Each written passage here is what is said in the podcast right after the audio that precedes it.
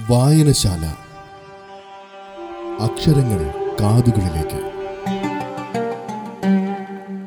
കടൽ മരങ്ങൾ രാത്രിയുടെ ആയുസ് തീരാറായി. പകൽ അക്ഷമയോടെയാണ് അരങ്ങിലേക്ക് വരാൻ അണിയറയിൽ കാത്തിരിക്കുന്നത്. ഇരുട്ടിന്റെയും വെളിച്ചത്തിന്റെയും സമാഗമത്തിന് മുൻപേ രാഖിനയെ വിദൂരതയിലുള്ള ഒരു ഓർമ്മ മാത്രമാക്കണം. അല്ലെങ്കിൽ ഓർമ്മകൾ സൂക്ഷിക്കാൻ നിലവറകളില്ലാതെ അവർക്ക് രക്തസാക്ഷിയാകേണ്ടി വരും. കൈകൾ ചേർത്ത് പിടിക്കുമ്പോൾ അയാൾക്ക് നിശ്ചയമില്ലായിരുന്നു ഒന്നിനെക്കുറിച്ചും. ഫത്തയോട് മിയാഷ ആയിരുന്നു പറഞ്ഞത് രാഖിനെ രക്തബിന്ദുക്കൾ മാത്രമേ സമ്മാനിക്കൂവെന്ന് രക്തക്കറ വരണ്ടുണങ്ങിയ മണ്ണിനോട് ഫത്ത ചേർന്നുറങ്ങിയത് അവളുടെ വിയർപ്പ് തുള്ളികൾ കാലിനടിയിൽ പറ്റിയതുകൊണ്ടാണെന്ന് മനസ്സിൽ അടച്ചുപൂട്ടിയ രഹസ്യമാണ്. ഉമ്മയും ബാപ്പയും അനിയത്തിയും രാഖിനയിൽ നിന്നും തോണി കയറുമ്പോൾ എവിടേക്കാണെന്ന് പറഞ്ഞിരുന്നില്ല. ഇല്ലാത്ത ഉത്തരങ്ങൾക്ക് ചോദ്യങ്ങൾ മെനയേണ്ട എന്ന് അയാളും കരുതി. എന്താ ഇങ്ങനെ? മിയാഷയ്ക്ക് കാലിക ജ്ഞാനം കുറവായിരുന്നു. കുടിയേറ്റക്കാരെന്നാ പറയുന്നേ? ബംഗാളായിരുന്ന അത്രേ പ്രഭവ കേന്ദ്രം അപ്പോൾ നമ്മളൊക്കെ കുരങ്ങിലേക്ക് തിരിച്ചു പോകണോ? അവൾ സ്കൂളിൽ പഠിച്ചതായിരുന്നു മനുഷ്യന്റെ പരിണാമ സിദ്ധാന്തം. ചോദ്യം കേട്ട് ഫത്ത ഏറെ നാളിന് ശേഷം ഒന്ന് ചിരിച്ചു. അറിയാതെ വന്നതാണ് ആ ചിരി.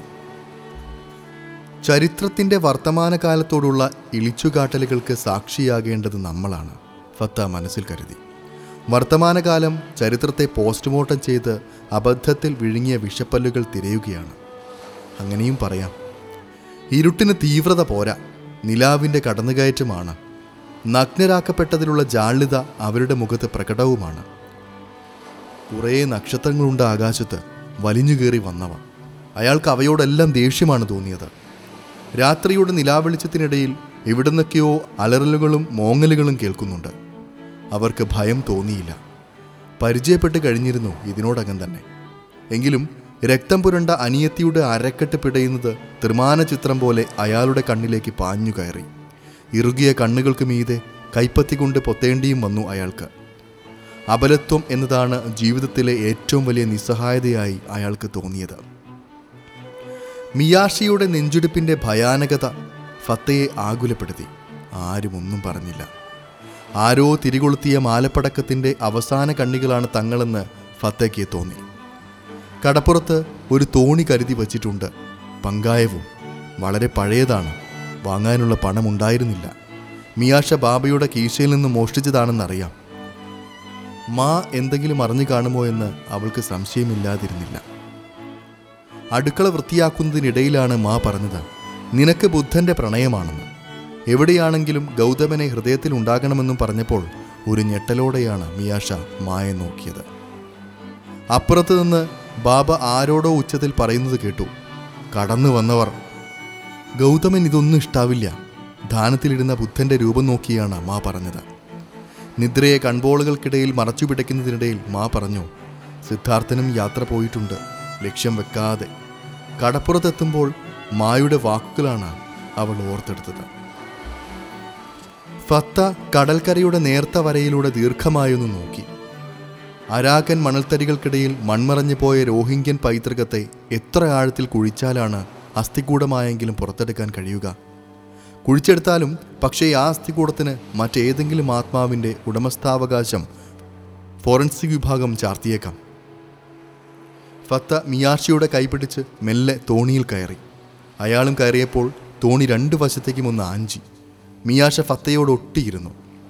ഈ തണുത്ത അന്തരീക്ഷത്തിലും അവളുടെ കൃതാവിലൂടെ വിയർപ്പ് തുള്ളികൾ താഴേക്ക് ഒലിച്ചിറങ്ങുന്നത് അയാൾ കണ്ടു. ഇരുട്ടിൽ വൈരക്കല്ലുകളുടെ തിളക്കമാണ് അവളുടെ വിയർപ്പ് തുള്ളികൾക്കെന്ന് തോന്നി. നനഞ്ഞ കൃതാവിനുമേലെ അയാൾ ചുണ്ടുകൾ അമർത്തി. പിന്നെ പങ്കായമെടുത്ത് കലാപഭൂമിയുടെ എതിർദിശയിലേക്ക് തുഴഞ്ഞു. അലറി വിളിക്കുന്ന പ്രേതാത്മാക്കളെപ്പോലെയാണ് തിരകൾ കരയിലേക്ക് വന്നണയുന്നത്. ഓരോ വലിയ തിര വരുമ്പോഴും മിയാഷ ഫത്തയെ ഇറുക്കി പിടിച്ചു. അകന്നു പോകാതിരിക്കാനുള്ള ഒരു മുറുക്ക് പിടുത്തം. ഒരു വേള ദുപ്പട്ട കൊണ്ട് രണ്ടു പേരുടെയും കാലുകൾ ചേർത്ത് കെട്ടിയാലോ എന്നും ആലോചിച്ചു. പിന്നെ തോന്നി വേണ്ട എന്ന്. മരണമെന്ന സത്യത്തിലേക്കുള്ള ഒരു തീർത്ഥയാത്രയാണിത്. അവശേഷിക്കുന്ന ജീവിതത്തിന്റെ ബാക്കി ഭാവങ്ങൾ മൃഗീയമായ കടൽ തിരകൾക്കിടയിലാണെന്നറിയാമായിരുന്നു എങ്കിലും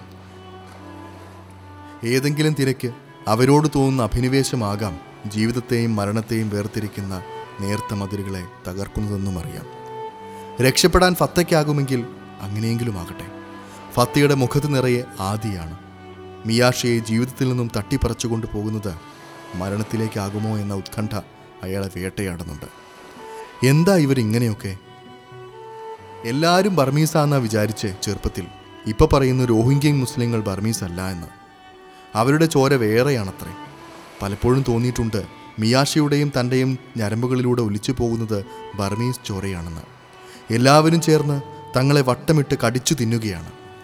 ഓങ്സാൻ സുഖിക്കും തോന്നിയില്ല ഒന്നും മിണ്ടാൻ. അവരുടെ അച്ഛനുണ്ടായിരുന്നുവെങ്കിൽ ഇന്ന് വെറുതെ ആഗ്രഹിച്ചു പോയി അവരെ അഴികൾ തുറന്നിട്ടപ്പോൾ മനസ്സിൽ തോന്നിയ ആഹ്ലാദം പിന്നീട് എപ്പോഴോ പുച്ഛമായി തോന്നി.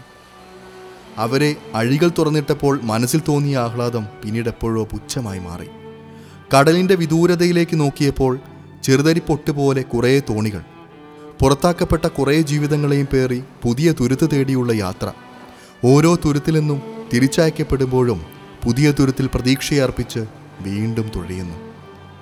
എന്തേ രാഖിനയെ ഒന്ന് തിരിഞ്ഞു നോക്കിയില്ല? മിയാഷ ഫത്തയോട് അവർക്കിടയിലെ മൗനം മുറിച്ചുകൊണ്ട് ചോദിച്ചു രാഖിനയിൽ ഞാൻ മനസ്സിനോട് ചേർത്ത് വെച്ചത് കൂടെയുണ്ട്. പിന്നെ എന്തിനു തിരിഞ്ഞു നോക്കണം? നഷ്ടങ്ങളിലേക്കല്ല പ്രതീക്ഷകളിലേക്കാണ് കണ്ണയക്കേണ്ടത്. ബംഗാൾ ഉൾക്കടലിന്റെ പതഞ്ഞു വരുന്ന തിരമാലകളാണ് മുന്നിൽ. പക്ഷേ കടലിന് ആരോ ചാർത്തിയിരിക്കുന്ന പേര് പോലും ഫത്തയും മിയാഷയും തിരിച്ചറിഞ്ഞില്ല. എല്ലാ മൃഗീയമായ തിരമാലകളുടെയും ചുഴികളുടെയും സമ്മേളനങ്ങൾ മാത്രം. മുമ്പേ പോകുന്ന ചെറുതോണികളുടെ വഴിയെ തന്നെയാണ് അവരും തുഴഞ്ഞത്. വഴികൾ നിശ്ചയമില്ലാതാകുമ്പോൾ മുമ്പേ നടന്നവരുടെ പാത പിന്തുടരുന്നത് അജ്ഞതയായി അയാൾക്ക് തോന്നി. എങ്കിലും ചെയ്യാതെ തരമില്ല. ബംഗാൾ ഉൾക്കടലിൽ തിരമാലയേക്കാൾ കൂടുതൽ ചുഴികളാണ്. ചുഴികൾക്കിടയിലൂടെയുള്ള തോണി സഞ്ചാരം ജീവിതത്തെ തിരിച്ചുപിടിക്കാനുള്ള ആർത്തട്ടഹാസമായി മാറി. എത്ര മണിക്കൂറുകൾ ഇങ്ങനെ സഞ്ചരിച്ചു എന്നറിയില്ല. കറുപ്പ് വെളുത്തതും വെളുപ്പ് കറുപ്പായതും അറിഞ്ഞില്ല. രോമക്കുപ്പായത്തിനകത്തു നിന്നും അവൾ നന്നായി വിറയ്ക്കുന്നുണ്ട്. അവളുടെ തളർന്ന ശരീരം അയാളുടെ മടിയിൽ ചാരി വെച്ചിട്ട് കുറേയധികം സമയമായി. ഫത്ത തന്റെ രോമക്കുപ്പായം അഴിച്ച് അവളുടെ മുഖവും തലയും പുതുപ്പിച്ചു. കടൽപ്പനി വരുമോ എന്നതാണ് പേടി. കടൽപ്പനിയെപ്പറ്റി വല്യുപ്പ പറഞ്ഞ അറിവാണ്. മക്കയിൽ ഹജ്ജിന് പോകുമ്പോഴും വരുമ്പോഴും കപ്പലിൽ കടൽപ്പനിക്കാർ ഉണ്ടാകുമായിരുന്നു അത്രേ. വന്നാ പിന്നെ ജീവനും കൊണ്ട് മാത്രമേ കടലിലേക്ക് തിരിച്ചു പോകൂ.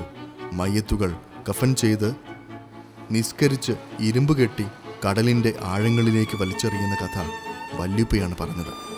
വല്യുപ്പ ഭാഗ്യവാനാണ്. രാഖിനയുടെ മണ്ണിൽ തന്നെ ഖബർ ഒരുങ്ങിയല്ലോ. രാഖിനയുടെ മണ്ണ് തന്റെ പിതാക്കളുടെ മാംസവും രക്തവും ലയിച്ചു ചേർന്നുണ്ടായതാണെന്ന് ഫത്തയ്ക്ക് അറിയാമായിരുന്നു. അറിയാത്തതൊന്നു മാത്രം. എന്തിനാണ് തങ്ങളെ രാഖിനയിൽ നിന്നും ഉന്മൂലനം ചെയ്യുന്നത്? മിയാഷ നല്ല മയക്കത്തിലാണ്. ഇത്രയും ദൂരം തുഴയേണ്ടി വരുമെന്ന് ഒരിക്കലും നനച്ചതല്ല. കരുതിയ ഭക്ഷണവും വെള്ളവും രാത്രി തന്നെ കഴിഞ്ഞിരുന്നു. വയറ്റിൽ വല്ലതും ചെന്നിട്ട് നേരത്തോട് നേരം എത്തിക്കാണും അവൾ തളർന്നു മയങ്ങുകയാണ്. താൻ എത്ര ക്രൂരനാണെന്ന് ഫത്തയ്ക്ക് തോന്നിപ്പോയി. ഒന്നുമില്ലെങ്കിലും രണ്ട് മൂന്ന് നാളത്തേക്കുള്ള ഭക്ഷണവും വെള്ളവും കരുതാമായിരുന്നു. ഇനിയും എത്ര ദിവസം തുഴയേണ്ടി വരുമെന്ന് യാതൊരു നിശ്ചയവുമില്ല. മിയാഷിക്ക് വല്ലതും സംഭവിച്ചാൽ പങ്കായം കടലിലേക്ക് വലിച്ചെറിയുക തന്നെ. പിന്നെ തോണിയിൽ മലർന്നു കിടന്ന് ജലസമാധി. അവളെ ജീവിപ്പിക്കാനാണ് കൂടെ കൂട്ടിയത്. അല്ലാതെ മരണത്തിലേക്ക് തള്ളിവിടാനല്ല. ഫത്ത ശക്തമായി പരമാവധി വേഗത്തിൽ തോണി തുഴഞ്ഞു. മുമ്പേ പോകുന്ന ചെറുതോണികൾക്ക് സമാന്തരമായി എത്തിയപ്പോൾ ഉച്ചത്തിൽ വിളിച്ചു ചോദിച്ചു അല്പം വെള്ളം തരാവോ കുടിക്കാൻ? അവർ തോണി ഫത്തയുടേതിനെ അടുപ്പിച്ചു. എന്താ പറ്റിയേ? സുഖല്ല പനിയാ. നരച്ച താടിയും തലയെക്കെട്ടുമുള്ള വൃദ്ധൻ അല്പം ചായ നൽകിക്കൊണ്ട് പറഞ്ഞു ബദ്രീങ്ങളെ പേർക്ക് ഫാത്തിയൻ സൂറത്ത് മോദി മന്ത്രിച്ചു കൊടുത്തോളൂ. കുറച്ച് റൊട്ടി കഷ്ണവും കൊടുത്ത് അവർ അകന്നുപോയി. ജീവിതത്തിൽ എവിടെ നിന്ന് ആരുടെ കയ്യിൽ നിന്നാണ് സഹായം ലഭിക്കുക എന്ന് പറയാൻ കഴിയില്ല. നമ്മൾ ഒരാളെ സഹായിക്കുമ്പോൾ നമ്മെ സഹായിക്കുന്നത് മറ്റാരെങ്കിലും ആയിരിക്കും ഫത്ത അയാൾ പറഞ്ഞതുപോലെ ചെയ്തു. കുറച്ച് റൊട്ടിയും അവളുടെ വായിൽ വെച്ചു കൊടുത്തു. അവളുടെ കണ്ണിലും മുഖത്തും നെറ്റിയിലുമെല്ലാം അയാൾ തടവി. മിയാഷ കണ്ണ് തുറന്നപ്പോഴാണ് ഫത്തയ്ക്ക് അല്പം ആശ്വാസം തോന്നിയത്. ചെറുതോണികളിൽ നിന്നുള്ള ആർപ്പുവിളികൾ കേട്ടാണ് ഫത്ത നോക്കിയത്. ദൂരെ മിന്നാമിന്നി കൂട്ടം പോലെ കുറേ വിളക്കുകൾ. ഏതോ കരയുടെ അടയാളം. ഏതാണെന്ന് യാതൊരു നിശ്ചയമില്ല കരയ്ക്ക് അണഞ്ഞ ഉടനെ അവളെ ആശുപത്രിയിൽ കാണിക്കണം. അപ്പോഴാണ് ഫത്ത ഓർത്തത് കയ്യിൽ പണമായി ഒന്നുമില്ല എന്ന്. ഏതായിരിക്കും ആ രാജ്യം? മനസ്സിൽ പിന്നെ അങ്ങനെയാണ് തോന്നിയത്. എല്ലാ തോണികളും പെട്ടെന്ന് നിശ്ചലമായി. മുമ്പിൽ നാവികസേന അതിരിട്ടിരിക്കുന്നു. ഐക്യരാഷ്ട്രസഭയുടെ രക്ഷാസേനയായിരിക്കുമെന്ന ആദ്യം കരുതിയത്. ഐക്യരാഷ്ട്രസഭയ്ക്ക് തങ്ങളെ രക്ഷിക്കാൻ എന്തെങ്കിലും പ്രതിബദ്ധതയുണ്ടോ?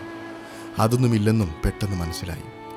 ബംഗ്ലാദേശ് കോസ്റ്റ് ഗാർഡിന്റെ ഐഡന്റിറ്റി കാർഡ് അവർ ഓരോ തോണിയിലായി കാണിച്ചു. ഇത് തെക്നാഫ് നഗരമാണെന്നും അവർ പറഞ്ഞു. ഫത്തയ്ക്ക് സന്തോഷമായി. തങ്ങളെ ബംഗ്ലാദേശുകാരാണെന്ന് പറഞ്ഞാണല്ലോ ഉന്മൂലനം ചെയ്യുന്നത്. തങ്ങളുടെ മുൻ തലമുറക്കാരുടെ പിന്മുറക്കാർ തീർച്ചയായും സ്വീകരിക്കാതിരിക്കില്ല. ഫത്ത അല്പം അവകാശബോധത്തോടെയാണ് തോണിയിലിടുന്നത്. ഇവിടുന്ന് പോയവർ ഇവിടേക്ക് വന്നു. പക്ഷേ കോസ്റ്റ് ഗാർഡ് തോക്ക് ചൂണ്ടി തിരിച്ചു പോകാൻ ആവശ്യപ്പെട്ടത് പെട്ടെന്നായിരുന്നു. ഫത്ത ഉറക്കെ ചോദിച്ചു ഞങ്ങൾ എവിടേക്ക് പോകും? Pakistan Malaysia Thailand India Sri Lanka? അതോ ഞങ്ങളുടെ മ്യാൻമറിലേക്കോ? എല്ലായിടങ്ങളിൽ നിന്നും തിരസ്കൃതരായവരാണ് തോണികളിൽ ഏറെയുമെന്ന് ഫത്തയ്ക്ക് തോന്നി. എല്ലാവരുടെയും മുഖത്ത് ഇടം നഷ്ടപ്പെട്ടവരുടെ നിസ്സഹായത. ഫത്ത പങ്കായം തിരമാലകൾക്കിടയിലേക്ക് വലിച്ചെറിഞ്ഞ് മിയാഷിയുടെ രോമക്കുപ്പായത്തിനകത്തേക്ക് വലിഞ്ഞു കയറി. അവളുടെ കവിളിൽ മുഖമമർത്തി. ഉടൽ ഉടലിനോട് ചേർത്ത് പുറം തടവി തൂണിയിൽ വെറുതെ കണ്ണടച്ചിരുന്നു.